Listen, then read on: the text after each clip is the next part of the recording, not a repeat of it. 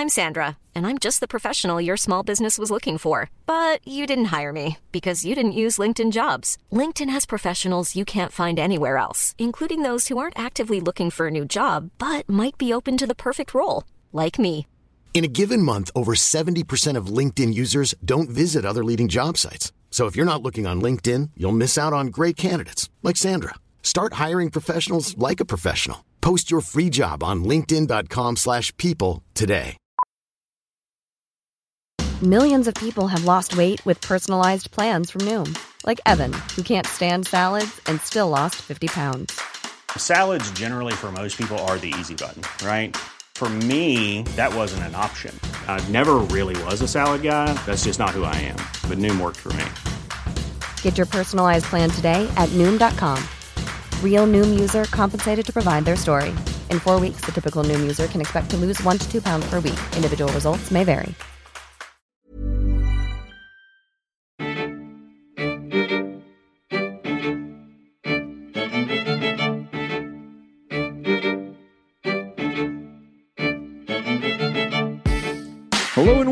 To Cool Canadian History. I'm your host, David Borys.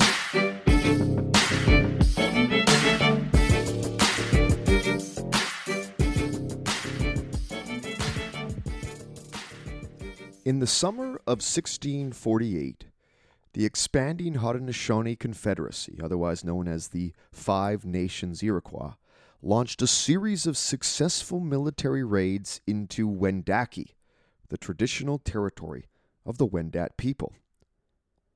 These attacks not only killed Wendat men, women, and children, but also destroyed villages and crops, while the Haudenosaunee warriors carried off whatever foodstuffs and captives they could carry.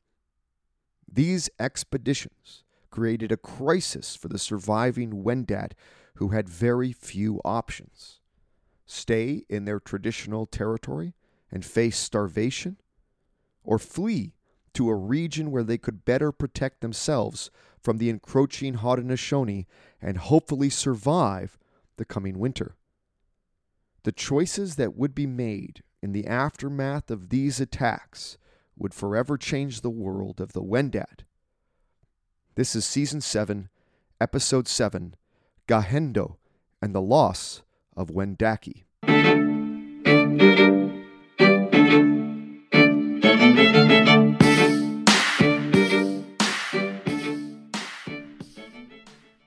Today's book recommendation is by the author Kathryn Magee Labelle.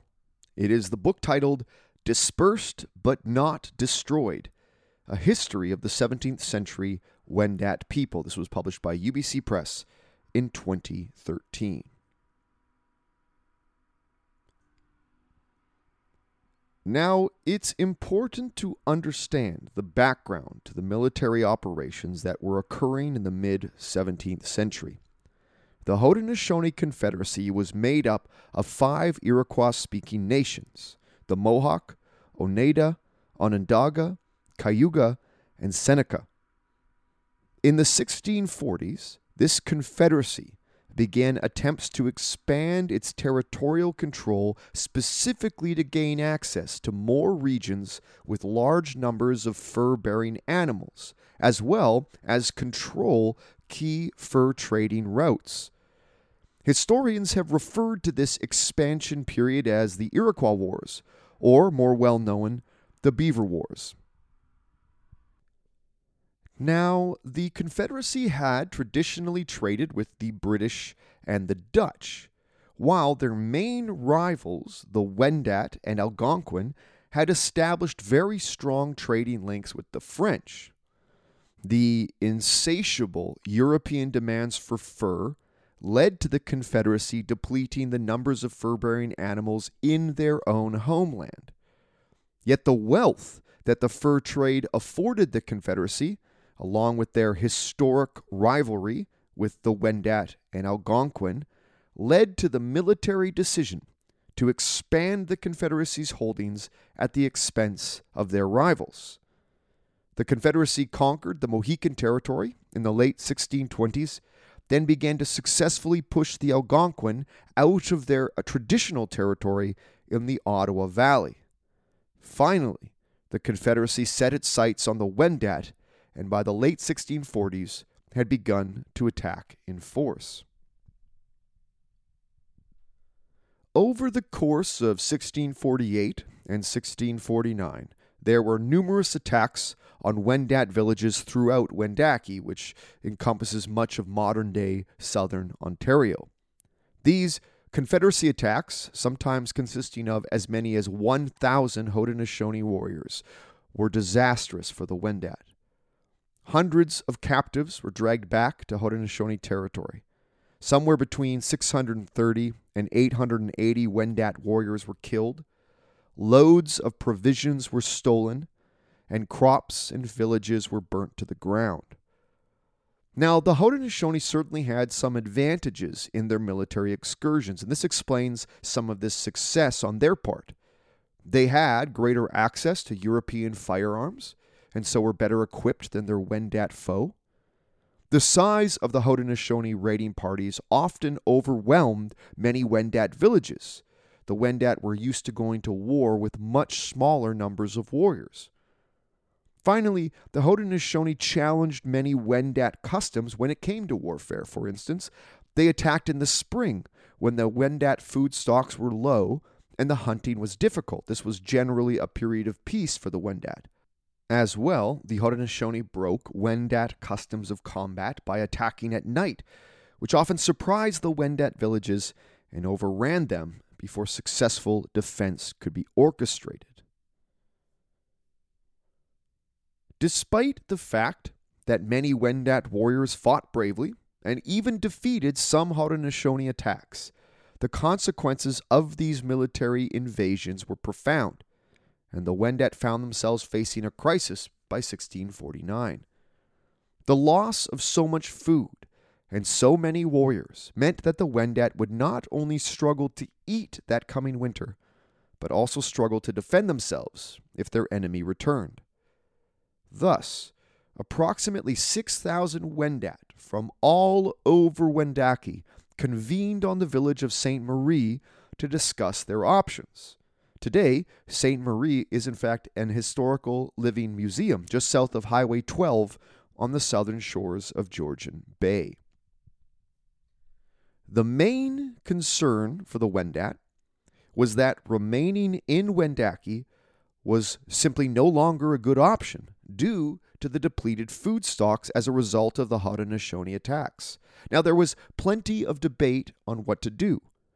Some felt dividing up into small bands or family groups and dispersing into the interior made the most sense for survival.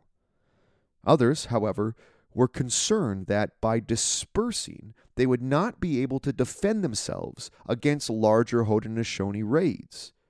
And in the end, this latter position won out, and the majority of the Wendat agreed to move together to a new location. The decision on the new location was an interesting reflection on the Wendat's geopolitical position in relation to New France. One of the islands put forward for resettlement was done so by a Jesuit advisor, in fact. This was an island that was already inhabited by Anishinaabeg allies and Jesuit missionaries. Now, traditionally, the Anishinaabeg traded furs to the Wendat, who in turn traded them to the French. If the Wendat were to move to this recommended island, they would effectively forfeit their valuable position as middlemen in the Anishinaabeg Wendat French fur trade. So instead, the Wendat chose the island of Gahendo, a large island, 13,413 acres in size, known today as Christian Island.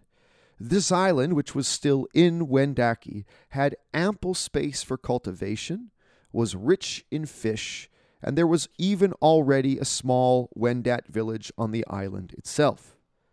Even more important, though, it was close enough to the mainland for the Wendat to hunt, but far enough away from the mainland that any Haudenosaunee attack would be spotted ahead of time. Finally, by occupying this island, the Wendat could still ensure their key position within the valuable fur. There's never been a faster or easier way to start your weight loss journey than with PlushCare. PlushCare accepts most insurance plans and gives you online access to board-certified physicians who can prescribe FDA-approved weight loss medications like Wegovy and Zepbound for those who qualify. Take charge of your health and speak with a board-certified physician about a weight loss plan that's right for you. Get started today at plushcare.com slash weight loss. That's plushcare.com slash weight loss. plushcare.com slash weight loss. Trade. Because of these factors, nearly all of the Wendat families agreed to this move, and they even invited several Jesuits and French soldiers to go with them to help with the initial establishment of what would become an extremely large colony. The Jesuits were valuable liaisons between the Wendat and the French. They had alternate access to food sources via their connections with New France, and the European soldiers that came with them could assist and even advise on defensive measures. Something like 16 different Wendat villages thus began the process of packing up all their belongings, stripping their villages of all essential items, and within two weeks, the first refugees were on the move, and throughout the rest of March 1649, the Wendat began arriving on the island to begin their new lives.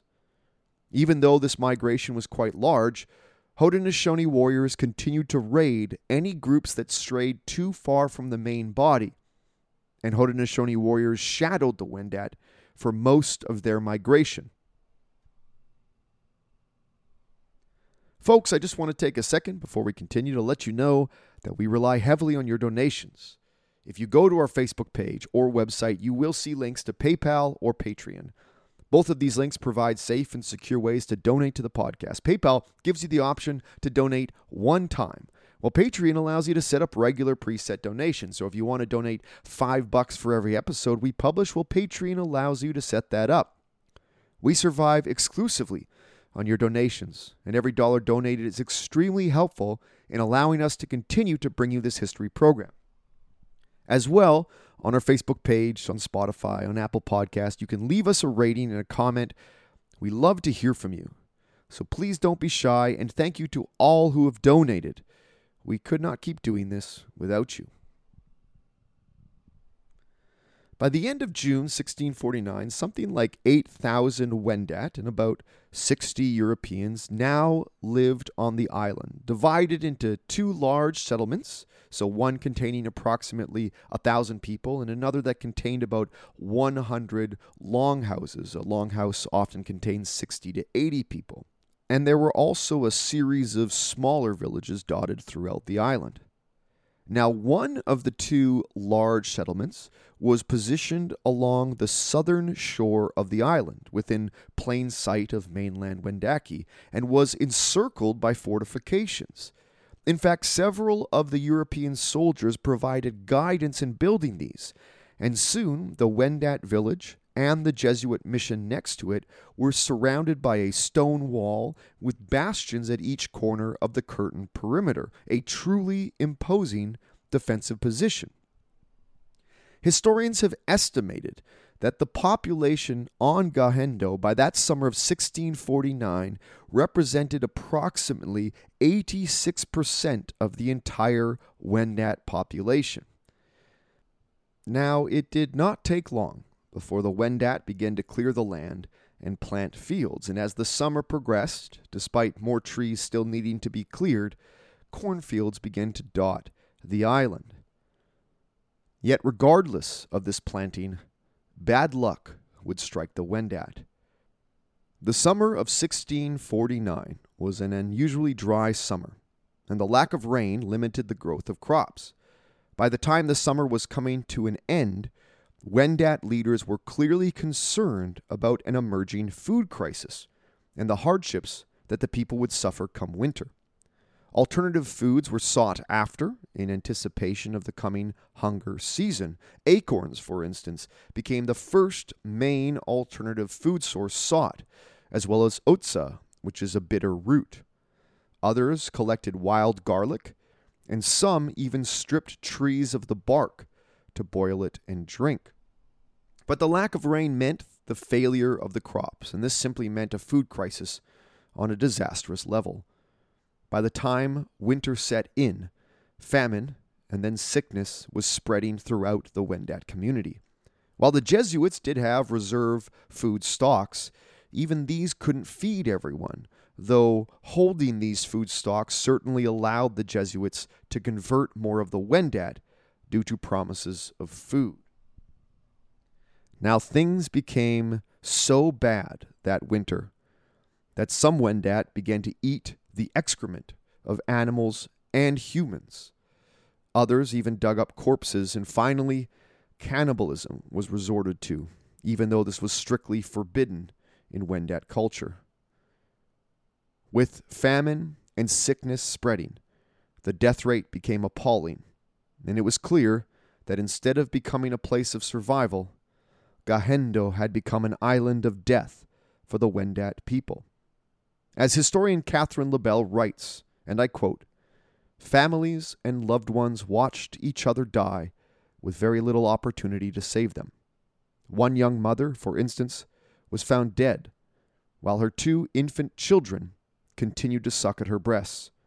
Shortly after, the children also died. Many parents did not have the strength or resources to help their children, let alone themselves.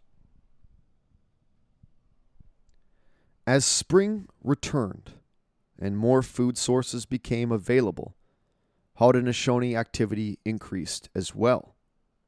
Any Wendat who crossed to the mainland to get food found themselves prone to an attack by enemy war parties.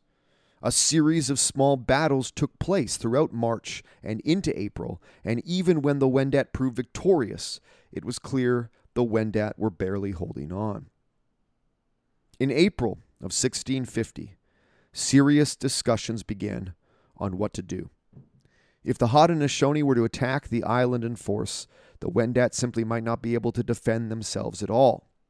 At the same time, the Wendat losses during the hunger winter and the general weakness of the starving population meant that the arduous task of planting more crops was simply out of the question. A decision was finally made. The Wendat were to leave the island. Now, a number of options were put forward but in the end, the decision was made to exodus, and a strategic dispersal plan was drawn up. And this included small groups of Wendat to leave the island and scatter to different locations throughout the interior. The Wendat nation was officially breaking up. In the autumn of 1650, a small group of Wendat still remained on the island, a sort of rear guard, and they took part in one last battle against the Haudenosaunee. In early fall, the encroaching enemy, still thinking the Wendat were on the island in force, had set up a base on the mainland from where they would attack Wendat groups leaving the island. Later that autumn, a surprising gesture of peace was made to the remaining Wendat on the island. A Haudenosaunee envoy arrived, professing goodwill and sought to invite the Wendat to their base to discuss a peace settlement. It was clear, however, to the Wendat leaders that this was a Haudenosaunee trap designed to eliminate the last of the Wendat in the region. The Wendat, plain gullible, decided to instead invite a large group of Haudenosaunee leaders and warriors to come feast at their settlement on the island. But when this enemy arrived, the Wendat fell upon them and killed every one except three who managed to escape. In the aftermath of this victory, the last of the Wendat left Gahendo for good. The decision to leave the island was one made of desperation. A people that were starving, sick, dying, and under constant attack from their enemies sought whatever strategy which would allow them to survive as a nation.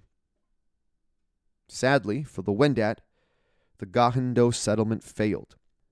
And while the Wendat people would survive, now as a diaspora entity, the people were nonetheless forced to abandon their traditional territory of Wendake and now, as smaller, scattered, isolated groups make their own future in new territory amongst new people in a rapidly changing world.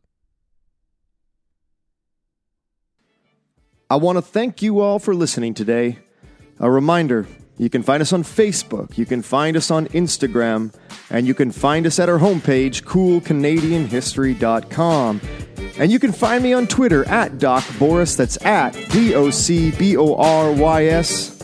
Thank you for tuning in and stay cool.